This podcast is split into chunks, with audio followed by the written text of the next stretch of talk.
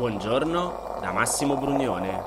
Oggi è mercoledì 12 maggio, mancano 40 giorni all'inizio dell'estate e queste sono notizie a colazione, quelle di cui hai bisogno per iniziare al meglio la tua giornata.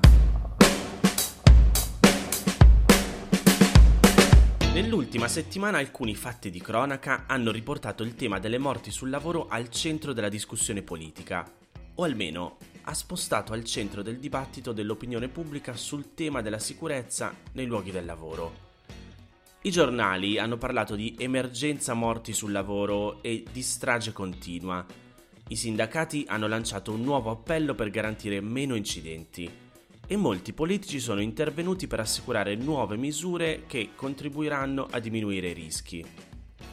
Come spiega il Post, i dati dicono che negli ultimi anni gli infortuni e i morti sul lavoro sono costantemente calati e per questo può essere un po' fuorviante parlare di emergenza, una parola che dovrebbe indicare un'anomalia critica rispetto all'andamento del fenomeno negli ultimi anni e che invece viene utilizzata per sottolineare la naturale emotività seguita a un incidente sul lavoro particolarmente drammatico. I dati pubblicati dall'Istat e dall'INAIL, l'Istituto Nazionale Assicurazione Infortuni sul Lavoro, riportati ampiamente dai giornali, sono una buona base di partenza per capire cosa è cambiato negli ultimi anni, ma vanno osservati con una netta distinzione tra il periodo fino al 2019, su cui ha senso fare analisi, e il 2020, caratterizzato dall'epidemia da coronavirus che rende impossibile il confronto con il passato. Secondo il rapporto Il mercato del lavoro 2020 pubblicato dall'Istat, le denunce di infortuni sul lavoro nel 2019 sono state 561.190, in lieve flessione rispetto al 2018 quando erano state 562.940.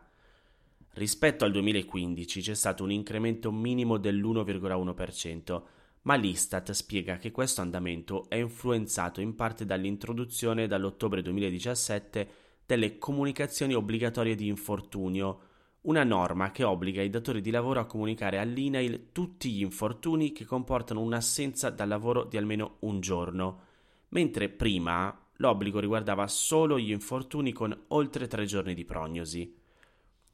C'è da sottolineare che i dati dell'INAIL e dell'Istat naturalmente non tengono in considerazione gli infortuni eventualmente non denunciati dei lavoratori pagati in nero dai datori di lavoro, su cui è difficile fare stime complessive. Si tratta però con ogni probabilità di una percentuale ridotta ed è molto raro che eventuali infortuni gravi o mortali sfugano ai controlli. Non cambiano quindi le valutazioni sull'andamento del fenomeno. Un dato importante poi e spesso sottovalutato riguarda gli accertamenti svolti dall'INAIL, che ha il compito di verificare l'attendibilità delle denunce. Nel 2019 le denunce accertate positivamente, quindi confermate, sono state il 65,8% di quelle presentate, che sono il dato su cui ci si basa normalmente parlando di infortuni. Andando poi a spacchettare il dato, l'82% degli infortuni sono avvenuti sul luogo di lavoro, mentre il resto nel tragitto per andare o tornare dal lavoro e secondo l'Istat l'incremento delle denunce rispetto al 2015 si spiega proprio con la crescita di incidenti in itinere, aumentati del 10,4%. Passando invece alle denunce di infortunio mortale, se guardiamo il 2019 sono state 1179, vuol dire più di 3 al giorno, però 85 in meno rispetto al 2018. C'è da tenere conto che i dati degli incidenti mortali sul lavoro sono influenzati da molte variabili, ma soprattutto hanno numeri bassi che possono subire fluttuazioni dovute agli effetti di eventi che coinvolgono molti lavoratori. Per esempio, il confronto tra il 2018 e il 2019 è condizionato da un elevato numero di incidenti che hanno coinvolto due o più lavoratori nello stesso evento. Su tutti, il crollo del ponte Morandi a Genova il 14 agosto del 2018, con 15 lavoratori morti. Come ti dicevo prima, guardare i dati del 2020 è complicato per via del coronavirus e l'epidemia ovviamente ha condizionato anche i primi mesi del 2021. Negli ultimi giorni si è letto che nel primo trimestre ci sono stati 185 decessi, 19 in più rispetto allo stesso periodo del 2020, con una crescita dell'11,4%. Ma il confronto è un po' improprio perché negli ultimi mesi molte regioni hanno affrontato la cosiddetta terza ondata dell'epidemia, che ha causato molti morti con possibile contagio nel luogo di lavoro e relativa denuncia mentre lo scorso anno la prima ondata ha avuto conseguenze sulla tenuta sanitaria a partire da marzo. Comunque, al netto del 2020, i dati sul lungo periodo mostrano in modo piuttosto evidente che gli incidenti sul lavoro, anche quelli mortali, sono diminuiti negli anni. Questo non significa che il problema non esista. Un incidente sul lavoro è sempre un fatto grave e concettualmente difficile da accettare. Usando le parole di Franco Bettoni, presidente dell'INAIL, l'andamento in calo dimostra l'importanza di continuare a tenere alta l'attenzione sul tema. Bisogna indignarsi e continuare a parlare di sicurezza sui luoghi del lavoro. Se vuoi approfondire l'argomento, ti metto il link all'articolo con altri dati e approfondimenti sulle cause legate alle morti sul lavoro nella sezione news del sito www.notiziacolazione.com www.radioticino.it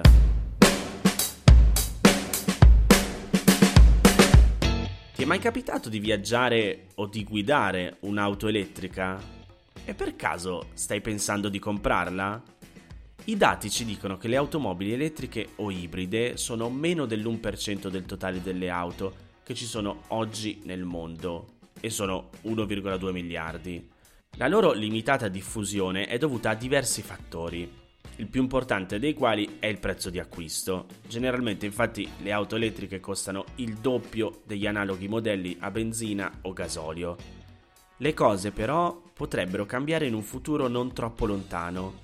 Secondo uno studio di Bloomberg NEF, una società del gruppo Bloomberg che fa ricerche di mercato, nel 2027 le auto elettriche costeranno meno di quelle alimentate con i combustibili fossili anche senza tenere in considerazione gli eventuali incentivi pubblici per acquistarle. Lo studio sostiene che in Europa la parità di prezzi sarà raggiunta nel 2026 dai SUV e dalle altre auto di maggiori dimensioni e negli anni successivi anche dalle macchine più piccole. Tra l'altro, altre analisi di mercato sullo stesso tema erano ancora più ottimistiche, perché prevedevano il raggiungimento della parità di prezzo per il 2024. Comunque, in generale, ci si aspetta un netto calo dei costi di produzione nei prossimi 5 o 6 anni e questo avverrà principalmente perché diminuiranno tra un quarto e due quinti i prezzi delle batterie agli ioni di litio che attualmente hanno un grande impatto sul prezzo delle auto elettriche. Fai conto che il costo delle batterie è già calato dell'87% tra il 2010 e il 2019 e secondo Bloomberg NEF tra il 2020 e il 2030 la diminuzione sarà del 58%. L'altra ragione per cui i prezzi dei veicoli elettrici scenderanno è che con l'aumento della richiesta la produzione permetterà economie di scala negli stabilimenti industriali, abbattendo ulteriormente i costi di produzione. E nella previsione dello studio, quando il costo di produzione sarà minore, anche il prezzo di acquisto calerà di conseguenza. E in questo scenario a poterne beneficiare sarà l'ambiente, lo studio dice infatti che le emissioni di anidride carbonica dovute ai trasporti su strada continueranno a salire fino al 2033, poi diminuiranno, anche se si stima che ancora nel 2040 saranno maggiori di quelle del 2019, almeno del 6%. Per ottenere riduzioni maggiori delle emissioni dovute ai trasporti saranno necessarie nuove politiche in merito. Per questo la federazione di ONG europee che si occupa di mobilità sostenibile, transport e environment ha chiesto che l'Unione Europea introduca una data oltre la quale non si potranno più vendere automobili a benzina o gasolio, ibride comprese, per stimolare ulteriormente il mercato delle auto elettriche. Questa data potrebbe essere ad esempio il 2035, almeno così hanno proposto ad aprile 27 grandi aziende, tra cui IKEA, Enel X, Sky, Uber e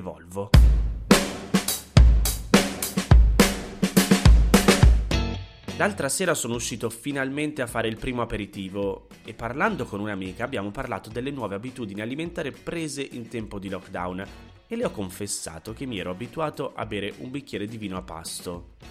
Mi ha redarguito. Massimo, è uno al giorno che fa bene, non due. Ok, va bene. A mia difesa però, a quanto pare, non sono l'unico. Da quel che dice il Sole 24 ore, gli italiani confinati in casa a causa del Covid hanno trovato conforto nel cibo, ma anche nelle bevande, soprattutto alcoliche. Lo rivela l'analisi di Nielsen sull'evoluzione del carrello della spesa online e offline registrato tra gennaio e marzo di quest'anno, da cui emerge che il beverage è il best performer tra i reparti. Ha incassato 315 milioni di euro in più rispetto al 2020, mettendo a segno una crescita del 13,6% nel primo trimestre. Tra l'altro, non solo l'aumento della spesa per l'acquisto di bevande è stata circa 4 volte maggiore rispetto a quella per il largo consumo in genere, ma si è spalmato su diverse categorie di prodotti. Infatti, ben 7 delle prime 15 categorie a maggior crescita delle vendite appartengono al mondo del bere e 6 di queste riguardano prodotti alcolici. E la classifica dei prodotti per cui gli italiani hanno deciso di spendere di più in questo 2021 vede al primo posto le birre, con 70 milioni di euro di vendite aggiuntive realizzate tra gennaio e marzo. Al secondo posto si sono insediati i vini DOC e di OCG italiani e in quinta posizione si trovano gli spumanti Charmat secchi. Seguono i brown puri, gli aperitivi alcolici e i vini IGP e IGT italiani. Ti ci ritrovi?